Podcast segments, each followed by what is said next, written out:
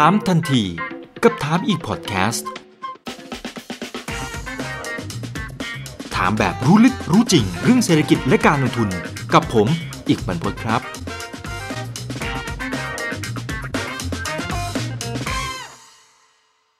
วันนี้เรียนเชิญสองท่านมานะครับ เนื่องจากว่าในช่วงเวลาแบบนี้เนี่ยนะครับ หลายท่านก็บอกว่าโอ้โหปวดหัวกับเรื่องการลงทุนจริงๆปวดหัวมาตั้งแต่ปีที่แล้วนะครับ เจอปีนี้เข้าไปเนี่ยเดี้ยงกันหลายคนเลยนะครับ ก็เลยต้องเรียนเข้ามาชวนพูดคุยกันหน่อยนะครับ กับทางด้านของพี่บินพี่บินพรหมแพทย์นะครับ ประธานเจ้าหน้าที่การลงทุนบริษัทหลักทรัพย์จัดการกองทุน Principal จำกัดนะครับ สวัสดีครับพี่บินครับ สวัสดีครับกับและอีกท่านนะครับ พี่นัทครับ คุณนัทถมหัฒนาครับผู้อำนวยการอาวุโสฝ่ายกลยุทธ์การลงทุนและลูกค้าสัมพันธ์เคทมครับ สวัสดีครับ สวัสดีทั้งสองท่านนะครับสวัสดีครับขอบคุณมากครับ ทีนี้ต้องให้เครดิตพี่บินหน่อยเพราะว่าก่อนหน้านี้เรามีโอกาสได้พูดคุยกันนะครับ ตั้งแต่ตอนที่ตลาดหุ้นมันค่อยๆ สาละวันเตี้ยลงนะครับ จากพันสามพันสองพันหนึ่งหลุดพันตอนนั้นผมจำได้เลยพี่วินบอกผมนะครับ บนเวทีสัมมนาหนึ่งนะครับ แล้วก็บอกว่าเฮ้ยจังหวะนี้คุณอิก work มาก เป็นจังหวะในการเข้าไปลงทุนนะนะครับ ซึ่งตอนนั้นคือพูดตรงๆนะพี่วินคือมันเป็นสถานการณ์ที่ทุกคนมีแต่ความกลัว หันไปทางไหนเฮ้ยเนี่ยโควิด มันลามไปประเทศนั้นประเทศนี้ แล้วมันกำลังคืบคลานมาที่บ้านเรา แต่หลังจากนั้นโอเคเอาละจังหวะที่พี่วินบอกนะ มันก็ยังกระตุกลงไปอีกกระจุดหนึ่ง นะครับแล้วหลังจากนั้นมันดีดกลับแบบโหแทบจะเป็นทางเดียวเลยนะครับ ตอนนั้นพี่วินแล้วก็นักลงทุนสถาบันมองเห็นอะไรทำไม ถึงมองเห็นจังหวะ แล้วก็โอ้ต้องเรียกว่าคอถูกอะรอบนี้เนี่ยหล่อเลยนะฮะโอ้แต่ว่าจะว่าคอถูกในตอนคอนี่ก็เกรงมากนะครับครับเรียกว่าเรียกว่าเป็นความกล้าแบบขาสั่นๆก็คือ จริงแล้วสิ่งที่เรามองคือว่าอ่าในภาวะแบบนั้นนะครับ เราก็พยายามแนะนำผู้ลงทุนโดยเฉพาะลูกค้าของเราที่เป็น คนที่ออมเงินเพื่อเกษียณนะครับ ว่าอย่าตกใจนะครับ เวลาคนเขาเกิดอาการตกใจกลัวอ่าเป็น extreme fear แล้วทุกคนขายหุ้นแบบหมดหน้าตักเนี่ยเราควรอยู่เฉยๆนะครับ ถ้าใครกล้าพอสามารถซื้อได้เนี่ยก็ยิ่งดีเลยนะครับ คือผมก็บอกทุกคนเสมอทุกครั้งว่าไม่มีใครรู้หรอกว่า จุดต่ำสุดของตลาดหุ้นคือเท่าไหร่นะครับ เพราะฉะนั้นซื้อเราจะลงต่อได้ แต่ว่าสิ่งที่เราบอกได้คือว่า ถ้าทุกคนพร้อมใจกันขายเนี่ยเราต้องเป็นฝ่ายกล้าซื้อนะครับถามว่าผม ผมคอนี้แบบมั่นใจไหมก็ยอมรับว่าเขาความมั่นใจก็ไม่ได้เต็มร้อยเปอร์เซ็นคือเราก็กลัวว่าจะลงไปแยกกว่านั้นนะครับ แต่ก็แต่ก็พบว่าสิ่งที่เราสื่อออกไปกับกับลูกค้าโดยเฉพาะยิ่งคนที่ออกเงินเพื่อเกษียณเนี่ยเราพบว่าเป็นการสื่อความที่ถูกเวลา เพราะว่าถ้าใครกัดฟันไม่ขายนะครับ แล้วใครที่ กล้าซื้อได้ในวันนั้นเนี่ยถือว่าโชคดีมาก เพราะว่าตลาดหุ้นก็ฟื้นมาเยอะเหมือนกันนะครับ ก็ก็ถือว่าเป็นเหตุการณ์ซึ่งนานๆเกิดทีนะครับ แล้วก็ผมเองก็มีพยายามจะพอตกราฟให้ลูกค้าให้พวกเราดูว่าเนี่ยถ้าดูวิก Index นะมันขึ้นไปเยอะมากนะครับ ถ้าดู Fear and Greed Index ของ CNN ก็ก็คือคนกลัวสุดขีดเพราะมันบ่งบอกเราว่าตลาดแบบนี้เป็นตลาดซึ่งถ้าเรากล้าพอก็ต้องต้องต้องทำส่วนได้ แต่ว่าคุณอีกครับ ในภาวะแบบนี้คนคนไม่ค่อยกล้าหรอกเอาจริงนะ เพราะว่าเพื่อนรอบข้างเราทุกคนขายหมดเนี่ยเราซื้อคนเดียวนี่ผมว่ายากมากมันเป็นมันเป็นคอที่ยากมากนะครับครับจริงครับจริงครับอ่าแต่รอบนี้ก็ถือว่าดีครับสำหรับท่านไหนที่เป็นผู้ที่เข้าไปลงทุนนะครับกับกับทางด้านของกองทุนของพี่วินนะครับ ก็น่าจะยิ้มออกนะ ทีนี้ทางฝั่งของพี่นัทบ้างนะครับ คือต้องบอกว่า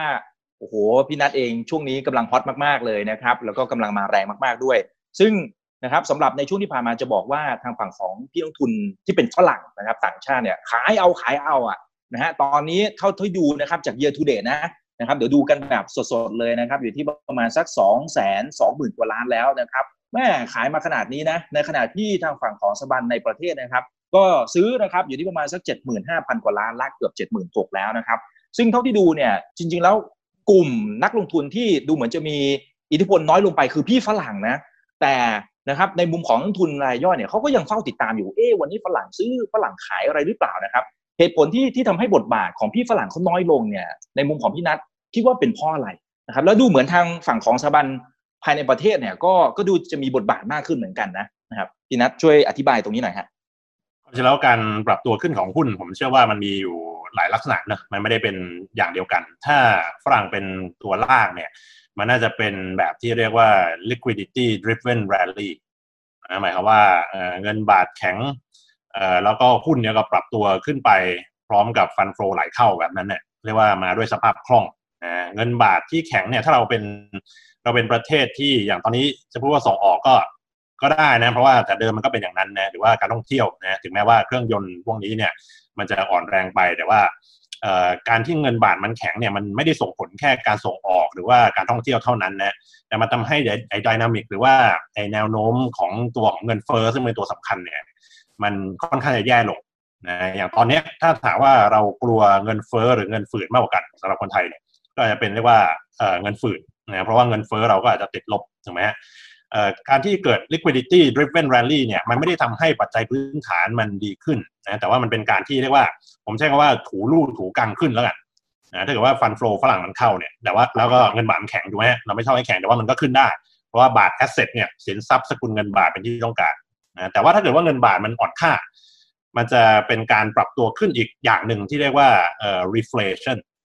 หรือว่าเงินบาทที่อ่อนเนี่ยมันทำให้ dynamic หรือว่าแนวโน้มของเงินเฟ้อเนี่ยมันดีขึ้นเงินเฟ้อฟื้นตัวจากระดับต่ำก็เรียกว่า reflation re ก็คืออีกครั้ง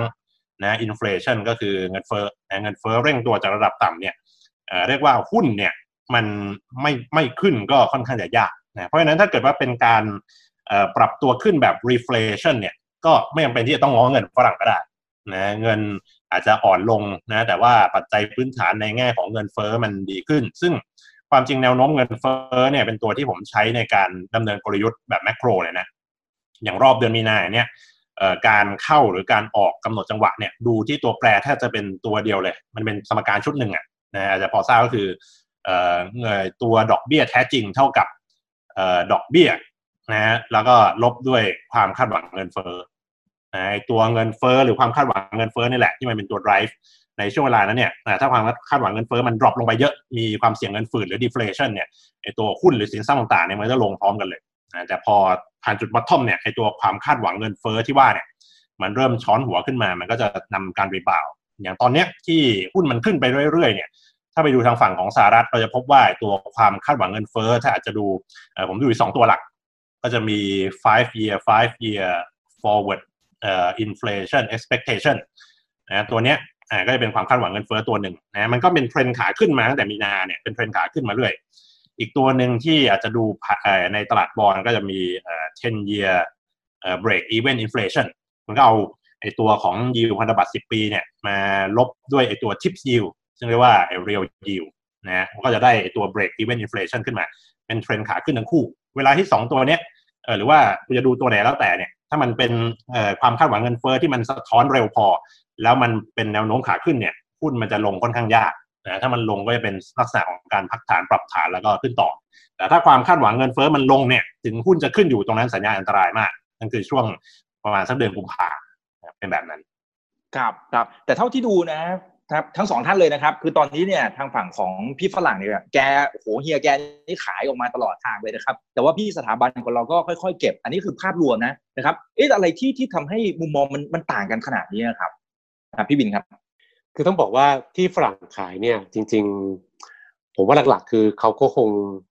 ตอนแรกๆนะเอาตอนแรกก่อนช่วงสองสามเดือนแรกผมว่ามันอาจจะเป็นอาการเอาเงินกลับประเทศนะถ้าผมเป็นต่างชาติก็เกิดปัญหาขึ้นอ่าก็เอากลับบ้านก่อน safe safe นะครับเพราะนั้นก็นั่นน่าจะเป็นช่วงแรกแต่ว่า ในภาพที่ใหญ่กว่านั้นคือว่าผมคิดว่าฝรั่งก็มองเห็นนะว่าตลาดหุ้นไทยเนี่ยมีข้อจำกัดเยอะนะครับ เรื่องของการดาวเกรดเออร์เน็งซึ่ง โดนดาวเกรดไปน่าจะ 20กว่าเปอร์เซ็นต์ในปีนี้ก็นับว่าเยอะมากในภูมิภาคนี้นะครับทำให้หุ้นเราค่อนข้างแพงนะพีเราก็ 18 19 เท่านะครับ แล้วก็เศรษฐกิจเราก็พึ่งพาการท่องเที่ยวเยอะ พอเกิดโควิดขึ้นมาเนี่ยถึงแม้เราจะจัดการควบคุมตัวเลขผู้ติดเชื้อในประเทศได้ก็ตามเนี่ยนะครับ แต่ว่ากว่าต่างชาติจะมาเที่ยวเมืองไทยเนี่ยผมคิดว่ามันมันนานนะครับ ต้องรอตอนแรกเขาคิดว่าไตรมาสสี่จะมาแล้ว แต่ดูอาการแล้ว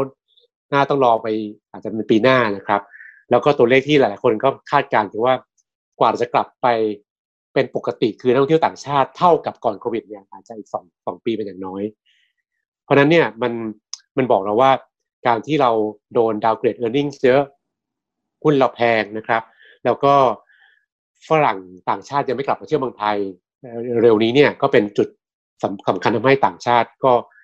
ขายนะครับ ขายตลอดทางเลยก็สองแสนกว่าล้านแล้วนะครับถามว่าทำไมสถาบันซื้อก็ต้องบอกว่า จริงแล้วสถาบันเนี่ยส่วนใหญ่ครับที่เป็นกองทุนรวมเนี่ยก็เป็นเงินของประชาชนทั่วไปนั่นแหละครับเขาก็ถ้าเขาเชื่อมั่นในประเทศไทยเขาเห็นว่าเฮ้ยเราดูแลโควิดดีนะครับเขาก็อยากซื้อกองทุนหุ้น และยิ่งหุ้นลงมาถูกมากๆเขายิ่งอยากซื้อสมมติคิดว่างานนี้เนี่ยเงินที่เข้ามาทั้งซื้อตรงที่เป็นตัวเลขของรายย่อย กับซื้ออ้อมผ่านกองทุนเนี่ยก็นับว่าคนไทยด้วยกันเนี่ยเราก็มองเห็นโอกาสลงทุนตรงนี้ แล้วก็ต้องชื่นชมว่า นักลงทุนคนไทยครับที่ได้ของถูก คือเราก็เห็นตัวเลขซื้อกันตอนเก้าร้อยจุดพันจุดพันหนึ่งร้อยจุดเนี่ยแปลว่าเราได้ของถูกกันนะครับ ก็ถือว่าดีครับ ก็ก็ยอมรับว่างานนี้เนี่ยถ้าไม่ได้คนไทยไม่ได้สถาบันไม่ได้รายย่อยมาซื้อหุ้นก็ เราอาจจะ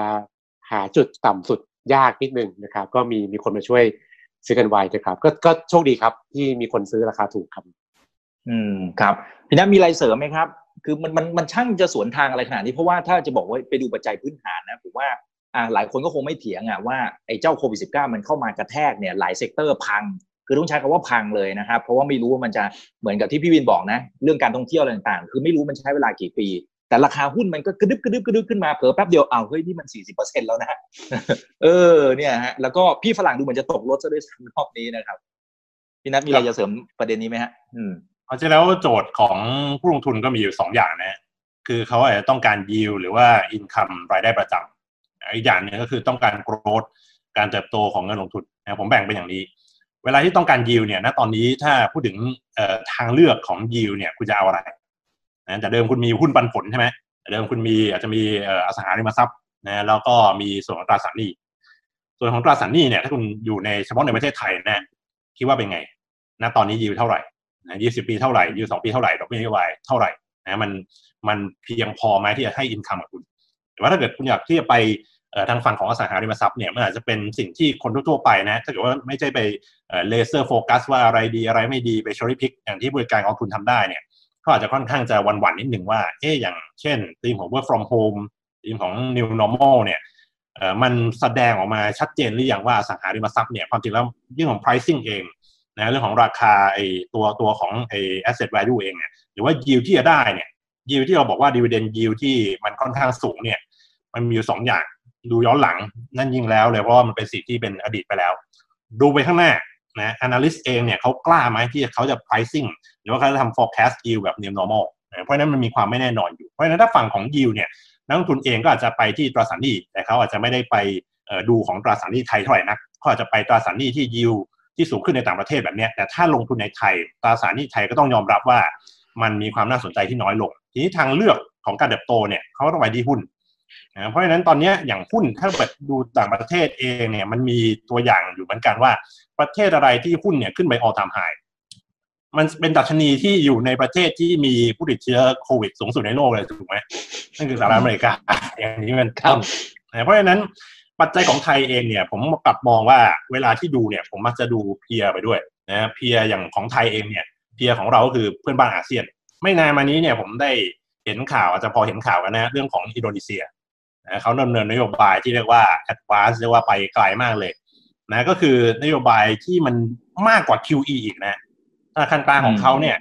เรียกว่าพิมพ์เงินเอ่อเอ่อเรียกว่าเพิ่ม balance sheet ก็ได้นะแล้วก็ไป ช่วยซื้อพันธบัตรรัฐบาลของอินโดนีเซียนะช่วยซื้อแล้วไม่พอเนี่ยเป็นพันธบัตรที่กำหนดดอกเบี้ยไว้ต่ำมาก แล้วพันธบัตรล็อตที่เขาซื้อไปแบบ private placement เนี่ยซื้อไปเขาต้องรับดอกเบี้ยถูกไหมฮะรับดอกเบี้ยจากรัฐบาล รับดอกเบี้ยมาแล้วเขาก็คืนดอกเบี้ยกลับไปให้รัฐบาล แล้วพันธบัตรส่วนที่เปิดประมูลแล้วขายไม่หมดเนี่ยเขาก็จะกว้านซื้อให้ด้วย ตั้งโต๊ะกว้านซื้อให้ ซื้อให้มันหมดเลยนะแล้วพันธบัตรส่วนที่ไปอยู่ในมือของนักลงทุนรายอื่นเนี่ย ธนาคารกลางอินโดนีเซียหรือ BI เนี่ยก็มีส่วนช่วยจ่ายดอกเบี้ยให้กับรัฐบาลด้วยเรียกว่าพี่นี้มีแต่ให้มันคล้ายๆกับว่า ณตอนนี้เนี่ยนโยบายแบบ QE หรือว่าถ้ามันไกลกว่านั้นผมมองว่าอินโดนีเซียเนี่ยไม่ได้ทำแค่ QE นะเขาทำสิ่งที่เรียกว่า modern monetary theory หรือว่า MMT เลยนะก็คือคล้ายๆกับ monetize government debt นะอันนี้ผมเฝ้าจับตาเลยตั้งแต่สัปดาห์ที่ผ่านมาเนี่ยว่าค่าเงิน Indonesian Rupiah เนี่ยเป็นอย่างไร นะครับยิวพันธบัตรอินโดนีเซียเป็นอย่างไรยิวพันธบัตรเนี่ยมองแล้วดูค่อนข้างจะ stable ค่าเงิน Indonesian Rupiah เนี่ยถ้าเทียบกับดอลลาร์อาจจะดู spike ขึ้นมาหน่อยนะหมายถึงว่าอ่อนค่า แต่ก็คล้ายๆ ถ้าผมว่าเราไปเทียบเงินบาทเนี่ยมันค่อนข้างจะ stable นะถ้ามองแบบนี้อาการของอินโดนีเซียแบบเนี้ยหนึ่งหรือสองสัปดาห์หลังจากทำนโยบายประหลาดๆแบบเนี้ยผมเข้าใจว่าตลาดเนี่ยค่อนข้างจะให้ไฟเขียวกับเขาสถาบันจัดจัดอันดับความน่าเชื่อถือบางรายเนี่ยออกมาบอกเลยว่า เขาไม่ค่อยกังวลเท่าไหร่ นะเพราะเงินตอนนี้เงินเฟ้ออินโดนีเซียก็ลงมาอยู่ระดับประมาณ2%นะซึ่งมันต่ำกว่าเป้าหมายนิดหนึ่งนะแล้วก็ไอตัวของความมีวินัยของเขาในช่วงก่อนหน้านี้ทำให้ rating agency ก็ไม่ค่อยกังวลนะก็บอกว่าคล้ายๆกับให้ไฟเขียว ผมเลยตอนนี้เพิ่งออก paper มาเองนะวันนี้เองบอกว่า debt forgiveness อาจจะเป็นเกมถัดไปก็ได้นะมันต้องไม่ไม่ต้องมายกหนี้กันเป็นมันแปลว่ายกหนี้นะไม่ต้องมายกหนี้กันแบบเห็นเลยแต่ว่า ถ้าคุณ refinance ให้รัฐบาลของคุณเนี่ย ด้วยระยะเวลาที่ยาวพอ ดอกเบี้ยที่ต่ำพออ่าแล้วก็เหมือนคล้ายๆมีในใจไว้ด้วยว่าถ้าเกิดมันครบอายุเนี่ย คุณก็ refinance ให้ต่อด้วยหนี้ที่ยาวพอ และดอกเบี้ยที่ต่ำพอไปเรื่อยๆ เพราะฉะนั้นหนี้ก้อนนั้นเนี่ย มันมีอยู่จริงป่ะครับ มันคล้ายๆ กับเวลาที่เราแก้ปัญหาภาคธนาคารแล้วเราตั้ง bad bank ถูกไหมอ่าถ้าหนี้นะปัจจุบันปีเนี้ย2020 เนี่ย มันเกิดจากโควิด พร้อม ๆ กันทั่วโลก นะโลกการเงินเนี่ยมันมันคือโลกของการเปรียบเทียบถูกไหมถ้าเกิดว่าหนี้คุณเพิ่มขึ้นทั้งหมดเนี่ยเวลาคุณดูเรตติ้งนะของแต่ละประเทศเนี่ยมันควรจะเปลี่ยนไปไหมในเมื่อเราเปรียบเทียบทางเลือกการลงทุนในแต่ละอย่างเนี่ยทั่วโลกนะเพราะฉะนั้นหนี้ที่เกิดโควิดทุกวันนี้แล้วมีการปั๊มเงินออกมาเพื่อที่จะ finance government debt ของตัวเองเนี่ยปิดตาข้างดีไหมครับดีไหมครับคล้ายๆว่ามันไม่เกิดขึ้น ราคาสินทรัพย์ต่างๆเนี่ยที่คนบอกว่าเฮ้ยนี่เยอะขนาดนี้แล้วทำไมหุ้นขึ้นเยอะขนาดนี้เนี่ยมันคล้ายๆกับว่า pricing กันแบบนั้น เพราะฉะนั้นมันอาจจะมีการลงทุนตัวหนึ่งด้วยซ้ำที่ผมค่อนข้างจะเป็นเป็นห่วงนะสำหรับผู้ลงทุนที่อาจจะเทใจให้สิ่งนั้นโลหะสีเหลืองมันวาวถูกไหมมันอยู่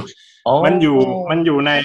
มันอยู่ในใจของคนนะตอนเนี้ยนะผมเองเนี่ยเป็นเป็นเป็นแฟนเป็นแฟนของทองคำเลยนะ ในช่วงปีที่ผ่านมาตั้งแต่พันสามเป็นต้นมาแล้วก็เชื่อว่าตอนนั้นนี่สาธารณะมันมันเกิดขึ้นในในยุโรปในอะไรแบบเนี้ย และคิดว่า MMT หรือ Modern Monetary Theory กลางๆ ปีเรดาริโอเขาก็มาพูดกัน ผมก็ยืมยืมเข้ามานะ แล้วก็เฮ้ยคิดว่าไอเดียนี้น่าน่าสนใจ มันน่าจะเกิดขึ้น แต่ปรากฏว่าโควิดเนี่ยมันทำให้เกิดขึ้นแม้กระทั่งอินโดนีเซียยังทำได้นะแต่ก่อนอย่าคิดว่า emerging market จะทำได้ ณ ตอนนี้เนี่ยคนกลับคิดว่าเออนี่มันบวมขึ้นเรื่อยๆ แล้วทองคำก็น่าจะไปอีกไกล ผมกลับมองว่า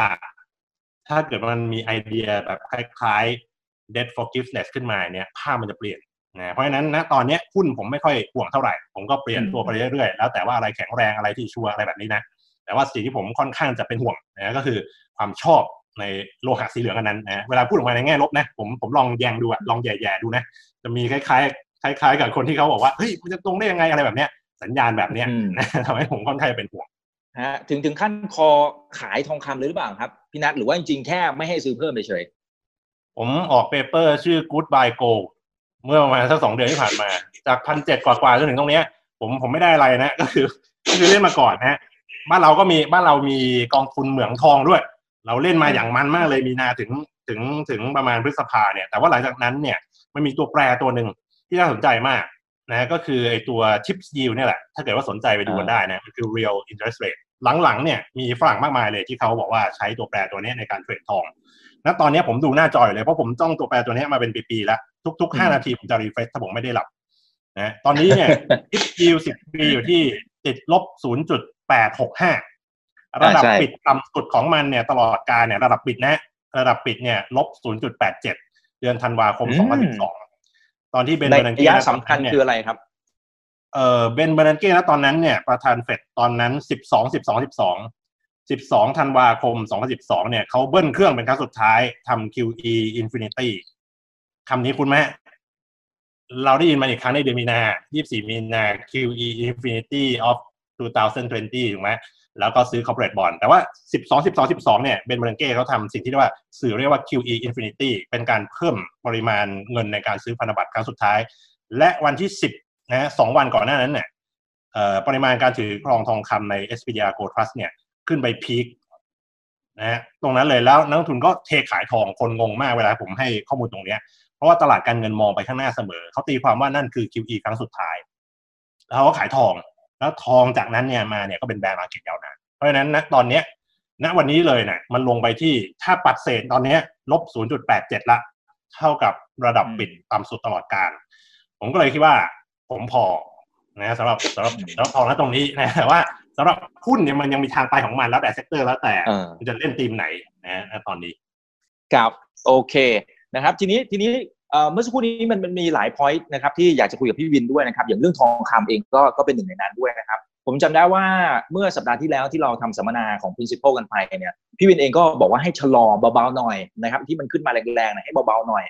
แต่ถึงขั้นโอ้โหเมื่อกี้พอฟังพี่นัทเนี่ยมันมันก็เริ่มเสียวๆเหมือนกันมันมันถึงขนาดนั้นไหมหรือว่าจริงๆแค่ แค่ชะลอเฉยๆชะลอการซื้อ ไอคนที่เขามีแบบอยู่ในมือเนี่ย จริง ๆ ต้องทยอยออกมาหรือเปล่าในมุมของพี่วินมองไง แล้ววิธีการดูดูยังไง ก็ทองคำเนี่ยต้องบอกว่ามันมันเดาทางยากขึ้นเยอะเลยนะครับ เพราะว่ารอบเดือนกว่าที่ผ่านมานี้เนี่ย เราเห็นสินทรัพย์ขึ้นพร้อมกันหมดเลยก็คือหุ้นขึ้นทองคำขึ้นตราสารหนี้บางส่วนก็ราคาขึ้นก็คือยิวลงนะครับ ซึ่งปกติสินทรัพย์พวกนี้มันต้องไม่ไปด้วยกันเนาะเวลาไปด้วยกันก็ ส่งสัญญาณความผิดปกตินะครับ ทองคำเนี่ยผมเตือนทุกคนเสมอว่า เวลามันขึ้นมาแพงๆครับ มันมักจะเกิดจากการเก็งกำไรนะครับ ซึ่งก็มีทั้งการซื้อทองคำผ่านฟิวเจอร์สแล้วก็การซื้อทองคำผ่านกองทุน ETF นะครับ ซึ่งก็ฟันฟลูที่เข้า ETF เนี่ยก็คือเป็น all time high เหมือนกัน ก็คือคนเทเงินมาซื้อทองคำผ่าน ETF เนี่ยเยอะมากนะครับ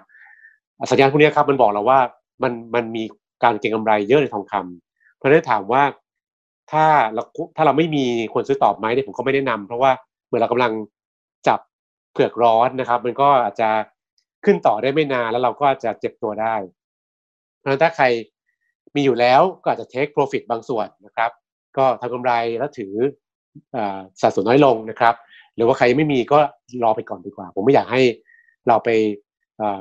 ยุ่งกับของที่มันกำลังร้อนอยู่นะครับ มันก็ค่อนข้าง อันตรายมากแล้วทองคำในราคาหลังๆเนี่ยเหวี่ยงแรงมากนะครับ บางช่วงในลงมาทีหนึ่งห้าสิบเหรียญร้อยเหรียญภายในเวลาไม่กี่วันเนี่ยเพราะฉะนั้นถ้าเราไปจับของร้อนแล้วผิดเวลาเนี่ยก็จะเจ็บตัวได้นะครับ ทีนี้ผมอยากจะเมื่อกี้คุณนัทถักแตะตาตาสามนี่ก็เลยอยากจะกลับมาชวนคุยนิดนึงว่า นอกจากฝรั่งขายหุ้นไทย ซึ่งปีนี้เนี่ยสองแสนล้านแล้วนี่นะครับ ฝรั่งขายตราสารหนี้ไทยด้วยนะครับ ประมาณแสนล้านนะครับ ปกติฝรั่งเวลาซื้อตราสารหนี้ไทยเนี่ยเขาจะซื้อ ไม่ไม่ค่อยเป็นเรื่องของยิวเท่าไหร่หรอกเป็นเรื่องของค่าเงินนะครับทีนี้คุณอีกคงสังเกตว่าปีนี้ค่าเงินบาททิศทางมันจนถึงอ่อนค่ามากกว่าแข็งค่าครับพอเงินบาทอ่อนค่าเนี่ย ต่างชาติฝรั่งก็ไม่ค่อยอยากจะมายุ่งด้วยเขาก็อยากจะขอยังห่างเพราะฉะนั้นเขาเขาเคยมาซื้อตราสารหนี้เพื่อเอาค่าเงินกำไรจากค่าเงินนะครับ พอปีนี้ค่าเงินบาทมันเป็นทิศอ่อนค่าเป็นส่วนใหญ่เนี่ยเขาก็เลยออกจากตราสารหนี้ก็เลยขายตราสารหนี้เหมือนกันก็ขายไปประมาณสักสักแสนล้านแล้วนะครับ ทีนี้ตราสารหนี้เนี่ยถามว่ามันมีจุดน่าสนใจไหมก็ต้องบอกว่าตอนนี้ครับเส้นตัวแทนของเราเนี่ยมันค่อนข้างเป็นเส้นที่ค่อนข้างชันนะครับ ตัวสั้นมันต่ำมากนะครับพันธบัตรอายุสามเดือนหกเดือนเนี่ยผลตอบแทนไม่ถึงครึ่งเปอร์เซ็นต์ที่มันต่ำมากเพราะว่าแบงก์ชาติกรงอยเราเป็นคนคัดดอกเบี้ยจะคุยจำได้ไหมครับมาสามรอบแล้ว ตอนนี้เหลือจุดห้าเปอร์เซ็นต์นะครับเพราะดอกเบี้ยรายสั้นต่ำมาก เราคิดว่าคงต่ำไปอย่างเนี้ยถึงถึงสิ้นปีนะครับ แล้วก็ เราคิดว่าแบงก์ชาติกรงคงไม่คัดดอกเบี้ยเพิ่มแล้วคงคงไว้อย่างเงี้นะครับนี่ดอกเบี้ยของตัวยาวก็หนึ่งกว่าซึ่งก็ถือว่าต่ำแต่ก็แต่ก็มีมีช่องว่างมีส่วนต่างระหว่างตัวสั้นเยอะนะครับถามว่าตราสารนี้ตอนนี้ผมมองเห็นโอกาสอะไร คือผมมองเห็นโอกาสของตัวกู้เอกชนนะครับเพราะว่าหุ้นกู้พวกนี้คุณภาพดีมากๆแบบเรตติ้ง A ขึ้นไปเนี่ยส่วนต่างดอกเบี้ยคือสเปรดนะครับ ตอนนี้มันมากกว่าช่วงก่อนโควิดเนี่ยประมาณสามเท่า แต่ว่าคุณอีกซื้อพันธบัตรคุณภาพเท่าเดิม แต่ตัวแทนส่วนเพิ่มนะส่วนช่วยความช่วยความเสี่ยงเนี่ยมากกว่าช่วงก่อนโควิดสามเท่า ก็เราเห็นโอกาสตรงนี้ก็เลยคิดว่าเออถ้าถ้าใครมีเงินอยากลงตราสารหนี้ที่ความมั่นคงสูงกว่าหุ้นแน่ๆอะไรเงี้ยครับ ก็อาจจะลองมาดูกองทุนตราสารหนี้ระยะสั้นหน่อยที่ดอกผลเนี่ยจะจะน่าสนใจในช่วงนี้นะครับ ทีนี้เมื่อกี้คุณนัฐาแตะเรื่องหนึ่งคืออสังหาริมทรัพย์ผมก็อยากจะเรียนคุณอีกนะท่านผู้ชมว่า อสังหาริมทรัพย์เนี่ยเป็นจุดหนึ่งซึ่งหลายคนสนใจมาก เพราะว่ามันเคยเป็นสินทรัพย์ที่ก่อนโควิดเนี่ยเป็นพระเอกมาตลอดทางเลยชนะทุกคนเลยนะครับ ชนะทองคำชนะหุ้นชนะตราสารหนี้พอมาปีเนี้ยตอนหุ้นลงมันลงด้วยอ่าพอหุ้นขึ้นมันขึ้นช้ากว่า ปรากฏว่าที่ขึ้นช้ากว่าเพราะอะไรเพราะเราไปเจาะลึกแล้วครับ อสังหาที่ขึ้นช้ากว่า เพราะว่าตัวที่มันถ่วงไว้คือโรงแรมนะครับ โรงแรมเนี่ยราคาลงไปเยอะ แล้วตอนนี้ก็ยังไม่ฟื้น เพราะว่าเราก็ทราบกันดีว่าท่องเที่ยวเป็นฟื้นช้าอยู่นะครับ แต่อสังหามีหลายกลุ่มครับที่มันฟื้นได้ดีกว่าเพื่อน แล้วก็บางตัวเนี่ยคือตอนนี้ผลตอบแทนเป็นบวกไปแล้วเรียบร้อย อย่างเช่น Data Center คือตึกเก็บข้อมูลนะครับตึกเก็บเซิร์ฟเวอร์ Logistics ก็คือพวกที่ส่งกระจายสินค้า ซึ่งโตกับ e-commerce นะครับ แล้วก็ที่ติดลบน้อยหน่อยคือออฟฟิศซึ่งออฟฟิศหลายคนก็คิดว่าวิทำงานที่บ้าน ผมไม่ได้ใช้ออฟฟิศแล้วนะอะไรเงี้ยแต่ปรากฏว่าออฟฟิศสัญญาเช่ายังอยู่เหมือนเดิมก็ต้องจ่ายค่าเช่าเหมือนเดิมนะครับ แล้วก็อีกกลุ่มที่ 4 คือกลุ่ม infrastructure นะครับทางด่วนรถไฟฟ้านะครับเสาโทรคมนาคม สาย fiber optic พวกเนี้ยโควิดทำอะไรไม่ได้เลยเขาก็เขาก็อยู่รอด เพราะนั้นผมก็เลยอยากจะบอกว่าอสังหาครับมันมันถูกขายมาเยอะพอสมควรนะครับ แต่ถ้าเราเจาะลึกไปเลยเพราะว่ามีหลายกลุ่มที่มันมันก็พอไปได้ มันยังรอดอยู่ แล้วเรายังคาดหวังผลแทนปันผลเนี่ยมากกว่าตราสารหนี้หลายเท่า ก็ เรื่องที่มองกันคืออาจจะสี่ถึงหกเปอร์เซ็นต์นะครับ เพราะฉะนั้นถ้าใครสนใจครับคิดว่าตอนนี้รู้จะทองแพงไปแล้วตราสารนี้ดอกเบี้ยก็ต่ำนะครับหุ้นก็กลัวผันผวนเนี่ยก็แนะนำสินทรัพย์กลุ่มที่ 4 คืออสังหาริมทรัพย์ ผ่านกองรีทนะครับหรือกองอินฟราฟันพวกนี้เราได้ผลแทนซึ่งผมคิดว่าดีกว่าดอกเบี้ยหลายเท่า แล้วก็ราคาเนี่ยยังฟื้นไม่มากเท่ากับหุ้นนะครับ ก็ลองลองดูนะครับ ครับเนี่ยคุณวันดีมีคำถามต่อเนื่องจากเรื่องของกองรีดไอ้พวกนี้เลยนะครับ บอกว่าเนี่ยควรจะทยอยสะสมเพิ่ม เพื่อถือต่อยาวๆไหมหรือว่าตอนนี้เวทแอนซีก่อนเพราะว่าช่วงที่ผ่านมาเนี่ยคุณวันดีถือแล้วก็สะสมมาประมาณ 3 ปีกว่าละนะครับปรากฏว่าจริง ๆ แล้วเนี่ยไปดู NAV เนี่ยขาดทุนนะ แต่ว่าได้เงินปันผลเนี่ยอันนี้ก็สม่ำเสมอเหมือนกันนะครับจัดเพิ่มดีไหมฮะ หรือตอนนี้เอานิ่งๆก่อน ก็จริงๆแล้วเนี่ยถ้าถ้าดูราคาวันนี้ครับมันก็ต่ำกว่าช่วงต้นปีประมาณสักสิบกว่าเปอร์เซ็นต์นะครับแล้วแต่ตัวไหนนะครับ เพราะฉะนั้นถ้าถ้าเราคิดว่าเทียบต้นปีแล้วเราซื้อวันนี้ได้ซื้อของถูกกว่าได้ซื้อของ discount ครับได้ซื้อของเซลล์กันประมาณสิบสิบเปอร์เซ็นต์นิดๆนะครับ ก็น่าสนใจก็ได้ของถูกลงขณะเดียวกันเนี่ยลูกค้าผมส่วนใหญ่เวลาลงทุนในกองทุนที่เกี่ยวกับอสังหาอย่างอย่างกองพิซซ่ไอพร็อพอย่างนี้นะครับเขาก็จะลงทุนระยะยาว เราก็เคยไปแอบตามดูว่าลูกค้าส่วนใหญ่ก็ถือลงทุนยาวสามถึงห้าปี ซึ่งก็น่าจะคล้ายคุณวันดีว่าลงทุนเน้นปันผล ซึ่งก็ซึ่งก็มันก็พิสูจน์นะว่าถ้าลงทุนยาวจริงก็รับปันผลประมาณทุกไตรมาสอยู่นะครับ ก็แนะนำว่าถ้าคิดว่าวันนี้ถูกกว่าต้นปีสิบเป็นเป็นอย่างน้อยนะครับ แล้วเราถือยาวได้สามปีห้าปีขึ้นไปเนี่ยผมคิดว่าจังหวะนี้ก็ถือว่าใช้ได้ครับ คุณโอ้จิตติมา คือเขาบอกว่าเนี่ยสถาบันกับรายย่อย จะพยุงตลาดไหวเหรอคะนะเพราะผลประกอบการไตรมาสสามไตรมาสที่สี่เนี่ยมันไม่น่าจะดีนะนะฮะแล้วอย่างนี้เนี่ยพี่สถาบันกับน้องๆรายย่อยเนี่ยจะเอายังไงจะยังจะยังมีมุมมองที่แบบกล้าเข้าไปรับเพิ่มเติมหรือเปล่านะครับหรือหรือถามอีกมุมหนึ่งก็ได้นะครับเวลาเวลาที่นักทุนสถาบันเวลาที่ตัดสินใจซื้อนะครับหรือว่าตัดสินใจขายเนี่ยเราดูอะไรบ้างนะครับเชิญเลยครับ ในมุมของนักกลยุทธ์แล้วนะเพราะผมเองก็อาจจะดูในกองทุนของเราเนี่ย cross the board แล้วก็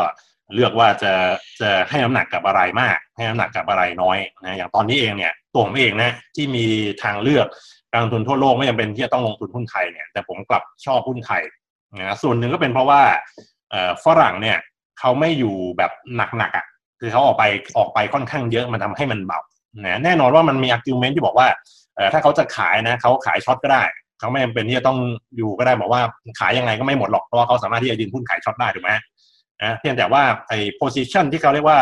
underweight หรือว่ามีน้อยอะถ้าเกิดว่าเขามีมุมมองที่เปลี่ยนไปสัหน่อยนะแล้วเขามีการ reallocation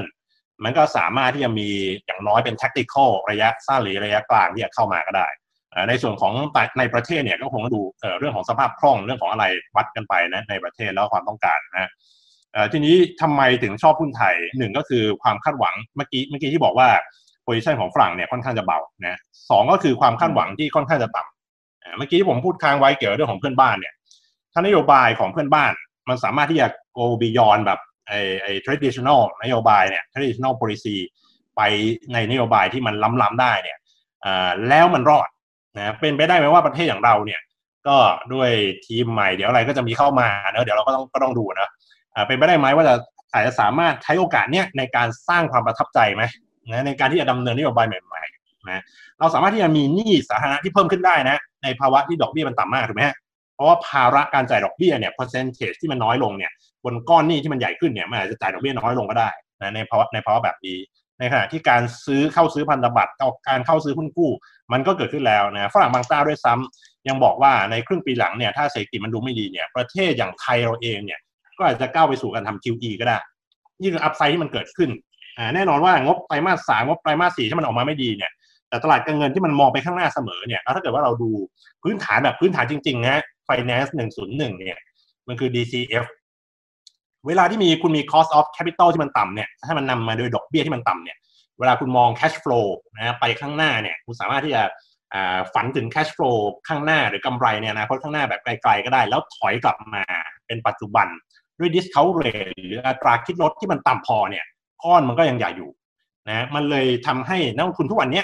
เทรดกันด้วยนะอนาคตที่มันไกลออกไป ไม่ใช่แค่ไตรมาสหรือ 2 ไตรมาสข้างหน้า อาจจะไกลออกไปสักปีนึงเลยก็ได้นะเพราะ discount rate มันต่ำพอนะมันก็เหมือนกับว่าปรับฐานเสร็จปุ๊บใช่ไหมมองเกมต่อไปคาดหวังต่อไปแล้วก็แล้วก็เอามันมาเทรดกันวันนี้เลยนะเพราะฉะนั้นอย่าดูเบานะอะไรก็ตามที่ อย่างเมื่อกี้ที่พี่บินบอกเห็นด้วยเลยนะ active management ในอสังหาริมทรัพย์ก็สามารถที่จะหาได้ แล้วเวลาอะไรที่เรารู้สึกว่ามันไม่ดีมานานพอเนี่ยถึงเวลาแล้วราคามันจะปรับตัวลงมาแล้วมาเจอกับปัจจัยพื้นฐาน แล้วมันจะคุ้มค่าการลงทุนเอง อสังหาริมทรัพย์ก็เช่นกันหุ้นไทยก็เช่นกันนะถามบอกบอกว่ารายย่อยกับสถาบันจะหนุนหุ้นไทยไปได้สักแค่ไหนผมคิดว่าไม่ได้ไม่ใช่เป็นเรื่องยากเลย ในภาวะที่ฝรั่งเนี่ยก็ไม่ค่อยอยู่แบบนี้นะแล้วก็ตลาดที่มันมี ต้นทุนเงินทุนที่มันต่ำพอ มันมองไปข้างหน้าได้ไกลขึ้นนะครับ ชอบครับหุ้นไทยกับกับนะฮะคุณสุขสันต์ก็เลยถามต่อเลยนะครับ ว่าเราหุ้นไทยจะถึงสองพันจุดไหมจังหวะมันได้มันมันได้เป็นพี่บินพอดีนะ ไม่ได้ไม่ได้ตั้งใจอ่า เมื่อกี้นัทธาพูดบูลลิชไปแล้ว ก็ผมเห็นด้วยทุกประการ ผมผมขอพูดในแนว bearish บ้างนะครับว่าก็คือฝั่งฝั่งขาขึ้นมีมีอย่างที่คุณนัทธาบอกแล้วนะครับ แล้วก็ ปัจจัยสนับสนุนแน่ๆ คือว่าเราเป็นประเทศที่ดูแลโควิดดีมากนั่นก็เราเราชัดเจนมากเรื่องนี้ แล้วก็คิดว่า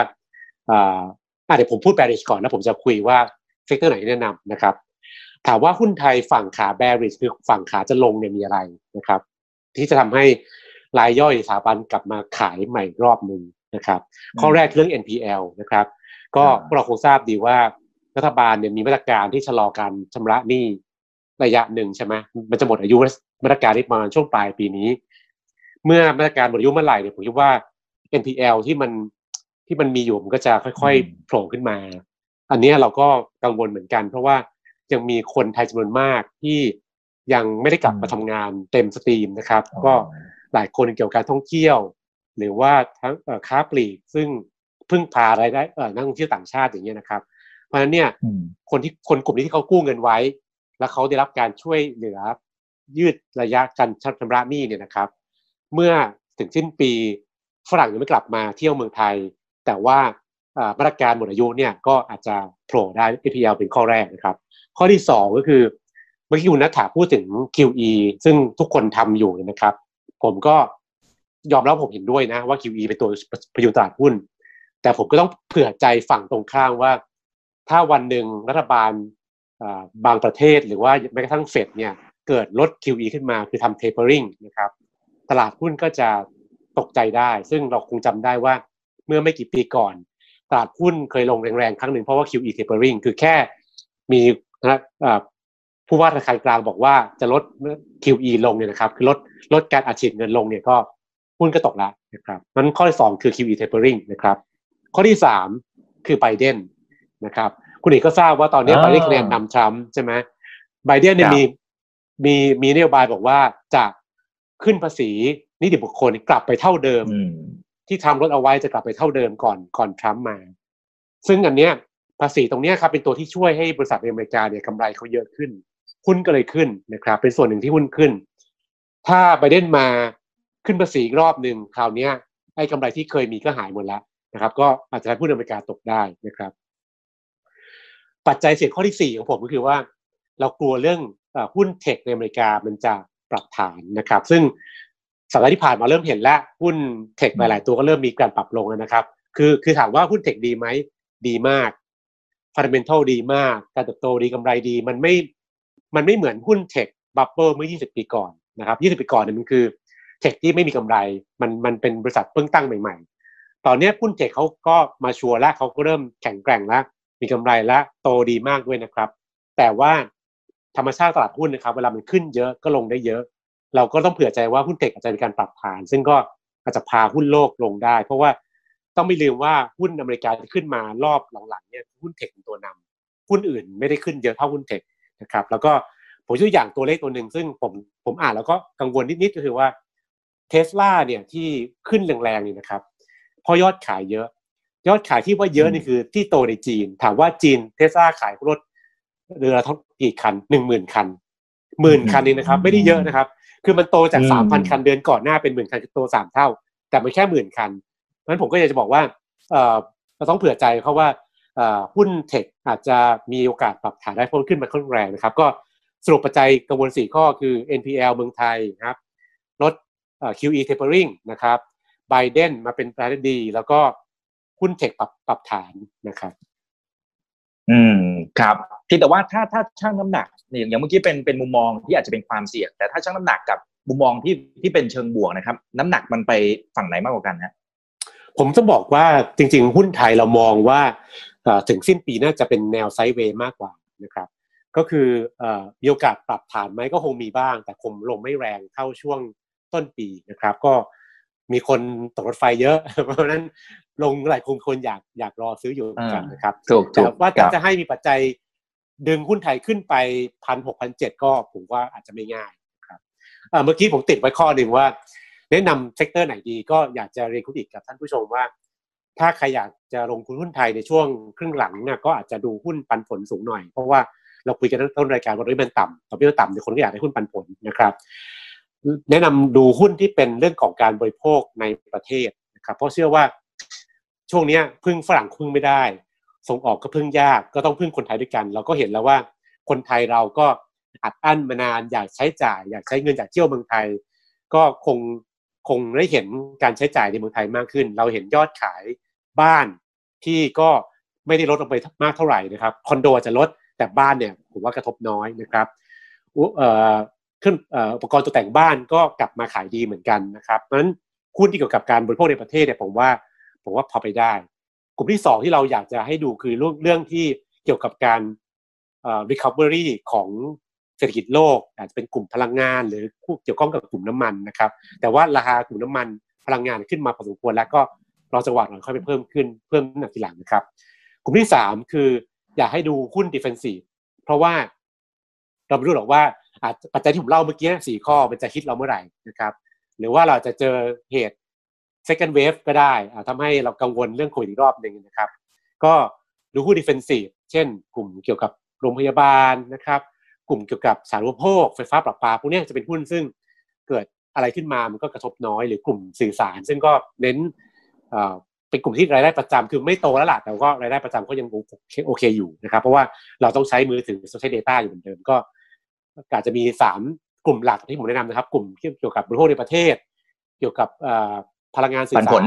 เออเออกลุ่มบันผลอ่าใช่แล้วก็กลุ่มที่เกี่ยวกับ defensive นะครับอืมครับครับอ่าโอเค ชัดเจนเลยนะครับ แต่ว่ายัง stay invest อยู่นะครับ อันนี้ก็ถือว่าเป็นเป็นประโยคที่พี่บินใช้ประจำนะครับ คืออยากให้ลงทุนนะครับเป็นอย่างว่าโอเคเอาละมันก็อาจจะต้องมีการปรับพอร์ตในแต่ละช่วงเวลานะครับ ทีนี้เชื่อมไปที่พี่นัทนะครับ แล้วก็มีมีท่านนี้นะครับคุณมนตรีบอกว่ากองทุนเนี่ยพี่กองทุนเนี่ยเหลือกระสุนเยอะไหมนะครับ แล้วเดี๋ยวเชื่อมไปต่อนะครับ บอกว่าจากคุณโจเซ่ มูรินโญ่ ถ้ามองข้ามปีนี้ไป กองทุนมองว่ากลุ่มไหนน่าจะกลับมาฟื้นตัว ก่อนกลุ่มอื่นก่อน sector อื่นเลย และตอนนี้กระสุนอยู่ในมือเนี่ยเหลือเยอะไหมพี่กองทุนเนี่ยเออไม่อาจจะไม่ได้มองเรื่อง sector ของไทยเท่าไหร่นะเพราะว่ามองมอง global macro แต่ว่าถ้าจะเสริมทางพี่วินเนี่ยเมื่อกี้ที่อธิบายเรื่อง sector ได้ดีมากเลยนะ ผมก็อาจจะมองในมุมของของขนาด อย่างช่วงครึ่งปีที่ผ่านมาเนี่ย ตัวของหุ้นเล็กเนี่ยมาค่อนข้างจะดีมากเลยนะเพราะฉะนั้นในครึ่งปีหลังเนี่ยมีโอกาสเป็นไปได้อย่างน้อยๆ ก็อาจจะเป็น tactical rotation ระหว่างระหว่างในตัวของไอ้ large cap small cap อะไรแบบนี้อาจจะเป็นทีของหุ้นใหญ่บ้างก็ได้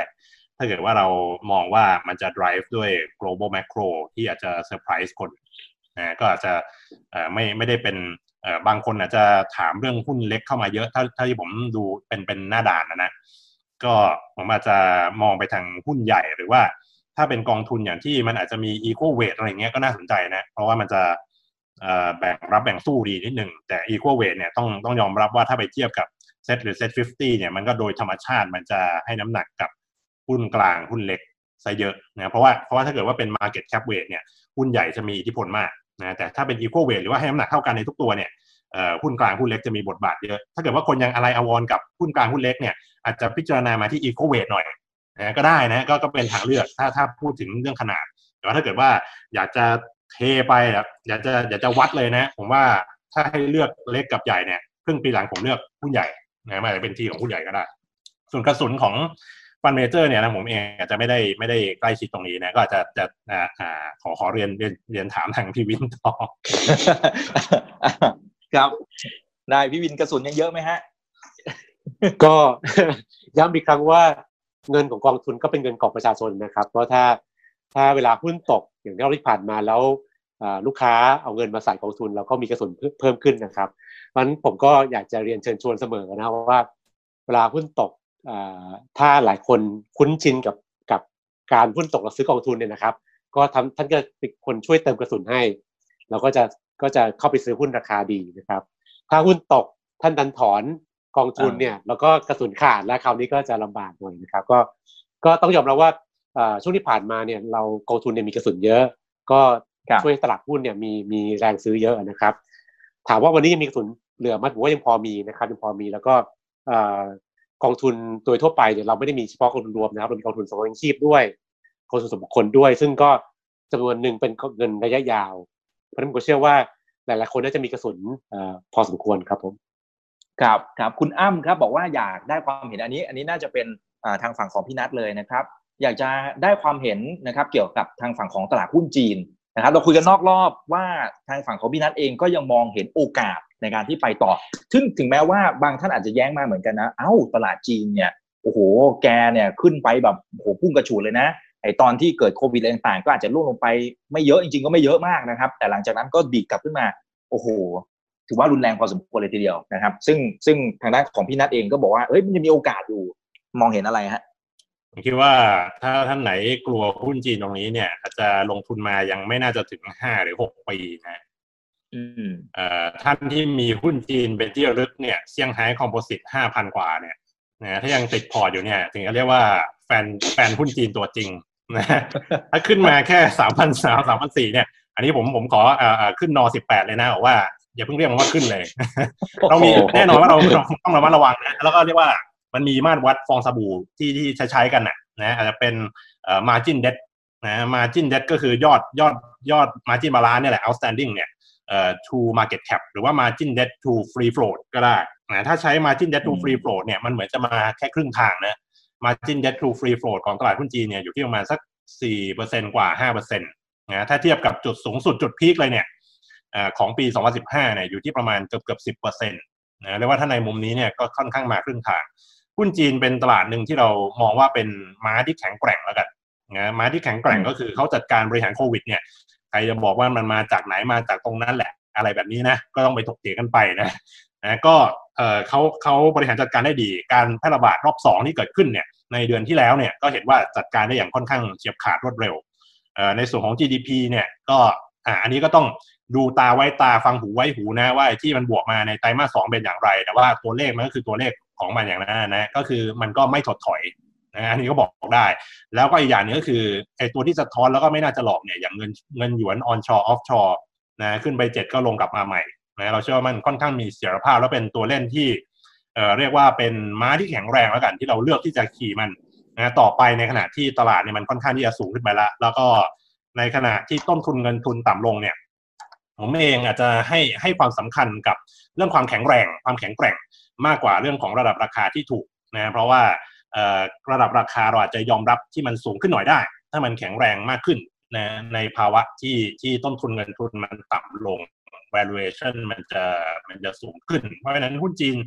ไอ้แบ่งเป็นตัวเล่นก็คือ onshore กับ offshore นะเล่นโทษนะครับมีทั้งคู่มีทั้งคู่ก็คือ on offshore เนี่ยหรือว่ากองทุนจีนเดิมๆที่พวกทุนมีมาซื้อขายกันมายาวนานเนี่ยก็จะมี H shares ถูกไหม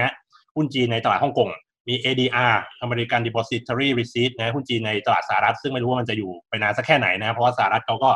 อยากจะผลักดันให้ออกมานะ แต่ว่าไม่มีปัญหา นะบริษัทอย่าง Alibaba JD.com อะไรแบบเนี้ยเขาก็มาลิสต์ในฮ่องกงก็จบนะ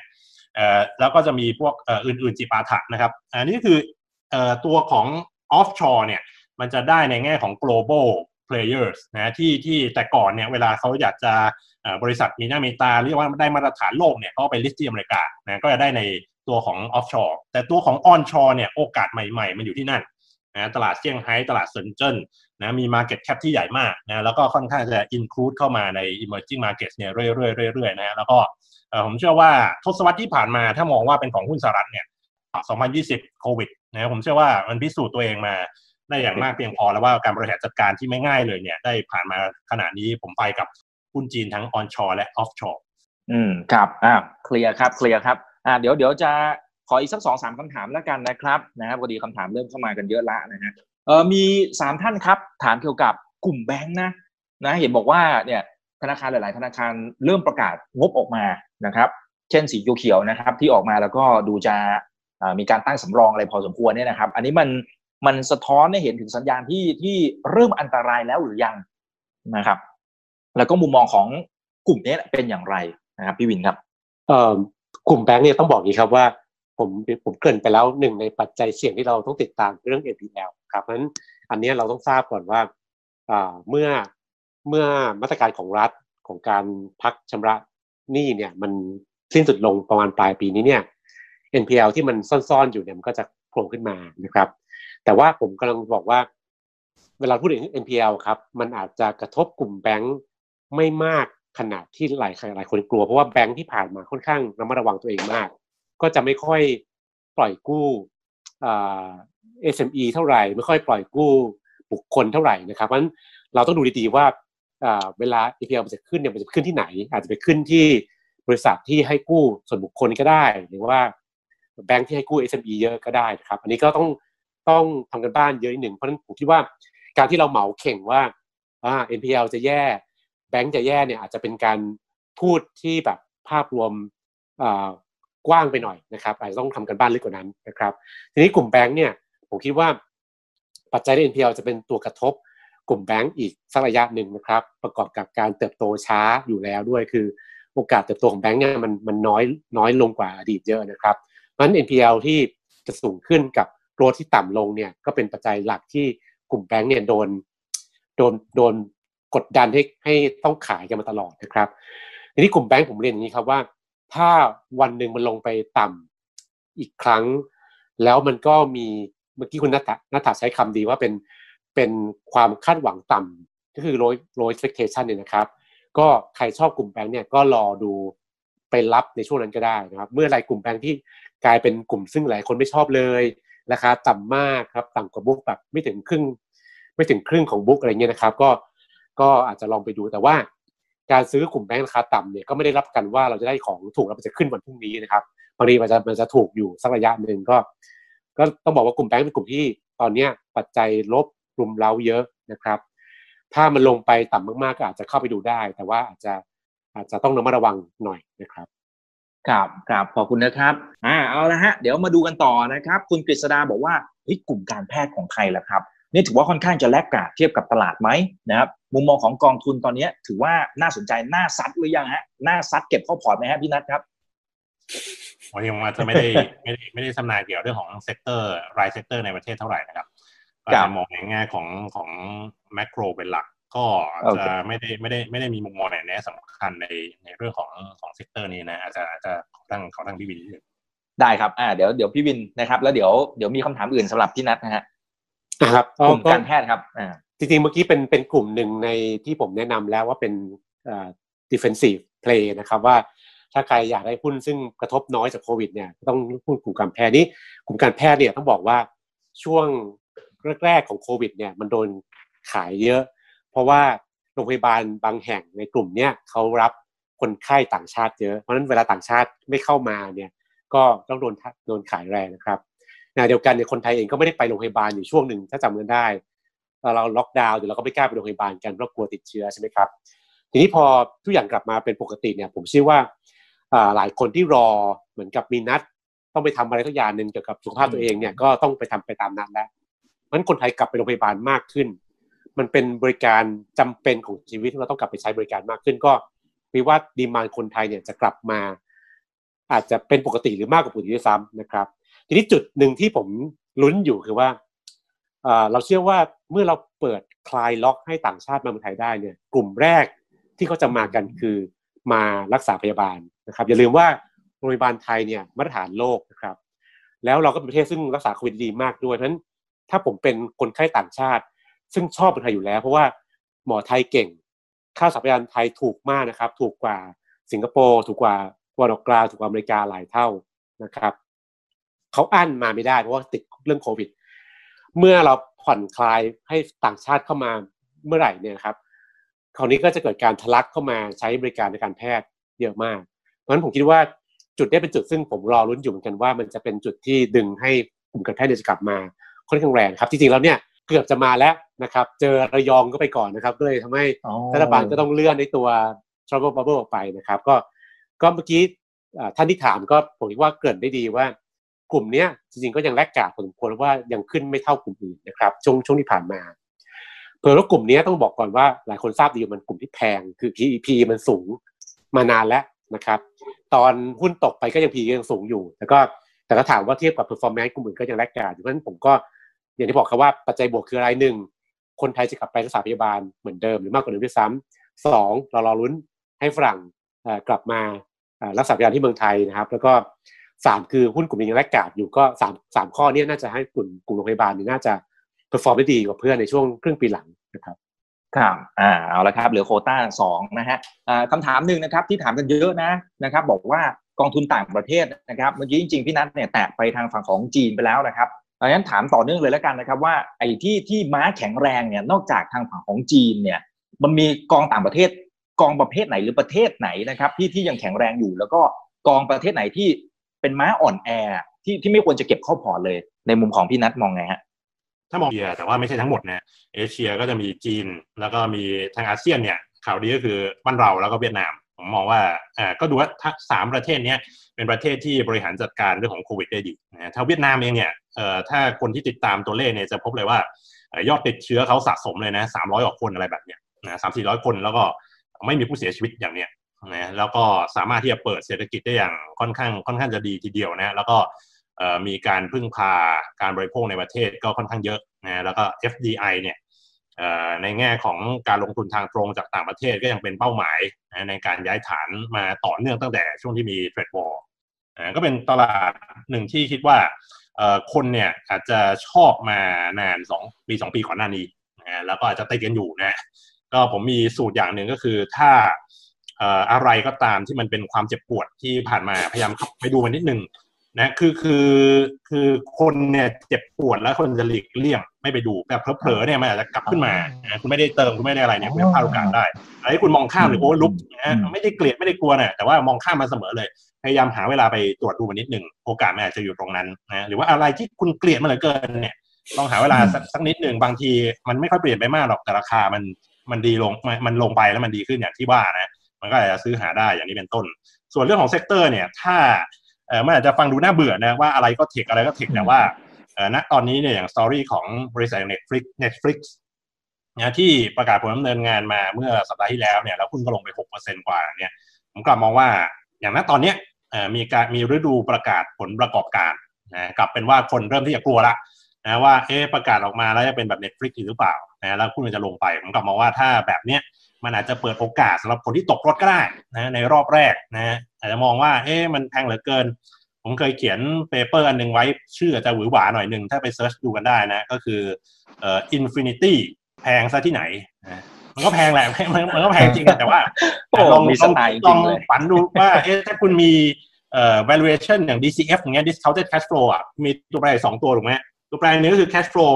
CF 0 CF 1 CF ไปเรื่อยไปจนถึง infinity ถูกไหม แล้วคุณก็มีไอตัว R ถูกไหมไอตัว cost of capital ซึ่งเป็นเป็น WACC cost of debt อะไรแบบเนี้ยเอ่อ cost of debt ซึ่งเป็นส่วนหนึ่ง WACC เอ่อถ้าเกิดว่ามันดอกเบี้ยมันต่ำพอเนี่ยถ้า R มันเข้าใกล้ศูนย์เนี่ยอะคิดเล่นๆนะมันมี cost of equity อะไรอย่างอื่นเนี่ยไอตัวหารเนี่ยมันจะเป็นหนึ่งถูกไหมเพราะฉะนั้น valuation ของหุ้นใน DCF เนี่ยมันคืออะไร CF 0บวก CF 1บวก CF 2ไปจนถึงนั้นถ้าเกิดว่าบริษัทมัน on ongoing going forward อะตามทฤษฎีนะผมไม่ได้บอกว่ามันมีอะไรแบบนั้นจริงนะ ตามทฤษฎีก็คือมูลค่าเหมาะสมมันจะเป็นอนันต์ไหมอะไรแบบเทสลาที่ผลิตรถมาได้แค่ไม่กี่คันอย่างเนี้ย แต่ว่าคนเนี่ยดึงอนาคตเนี่ยมาถอยอนาคตมาไกลๆเนี่ยและ discount rate มันต่ำพอ cash flow ที่ก้อนใหญ่ๆที่อยู่ไกลๆ แต่เดิมถ้า discount rate หรือดอกเบี้ยมันสูงเนี่ยถอยกลับมาเหลือก้อนนิดเดียว แต่พอดอกเบี้ยมันต่ำพอเนี่ยถอยกลับมาก้อนมันก็ยังใหญ่อยู่ มันก็แล้วแต่จะคิดจะฝันไปแต่ว่า มันไม่ได้อยู่ที่ valuation ในมุมมองของคน 3P ในการพิจารณากลยุทธ์ก็คือ policies prices แล้วก็ positions นะอย่างนั้นตอนเนี้ยไอพีตัวที่ 2 หรือ prices เนี่ยอาจจะมีบทบาทน้อยลง เพราะว่าราคาก็เห็นกันอยู่แล้วว่ามันไปได้ขนาดไหนด้วยด้วยดอกเบี้ยที่มันต่ำนะก็อาจจะดู positions แล้วก็ policies เป็นหลักนะที่พี่พี่บินบอกว่าความเสี่ยงอยู่ที่เลิกทำ QE ถูกไหมบางคนเขาก็บอกด้วยซ้ำว่าเออถ้าเกิดว่าเศรษฐกิจมันดีขึ้นโควิดมันหายเนี่ยหุ้นอาจจะตกก็ได้นะ เพราะว่าเฟดเลิกทำ QE แบบนี้มันก็เป็นอะไรที่ต้องตีลังกาอีกอีกรอบหนึ่งอะไรแบบนี้นี่นั่นคือ policies แล้วก็ positions ของนักลงทุนนะก็คือมันไม่มีหรอกครับไอ้ทฤษฎีว่ามูลค่าเหมาะสมมันไป infinity แล้วมันจะขึ้นไปเรื่อยๆเนี่ย position นั้นมันตึงเกินไปดู put call parity ดูอะไรต่างๆรายย่อยอะไรแบบเนี้ยหรือว่า margin debt ที่เราดูกันเนี่ยมันก็ทำให้หุ้นหมดรอบได้แม้ว่าไอ้ปัจจัยพื้นฐานมันยังดีอยู่นี่เป็นต้น เพราะฉะนั้นถ้าว่าไม้ที่แข็งแรงตอนเนี้ยไอ้ดูน่าเบื่อก็คืออาจจะมีจีนนะ offshore onshore แล้วก็อาจจะมีเทคโนโลยีแต่ว่าจุดที่คุณเข้าจะกำหนด return ที่คุณจะได้ นะคุณเข้ามาในจังหวะที่มันไม่ demanding เกินจนเกินไปนะสมเหตุสมผลพอสมควรในความคิดของคุณนะแล้วก็เข้าไปนะแล้วก็รับผิดชอบต่อการตัดสินใจของท่าน เพราะว่าเงินของท่านถูกไหมฮะครับใช่ครับ ถูกครับถูกครับเอาละครับเราเราคุยกันพอสมควรนะครับ แล้วก็อยากจะให้ทั้งสองท่านนะครับ ฝากทิ้งท้ายกันหน่อยนะครับ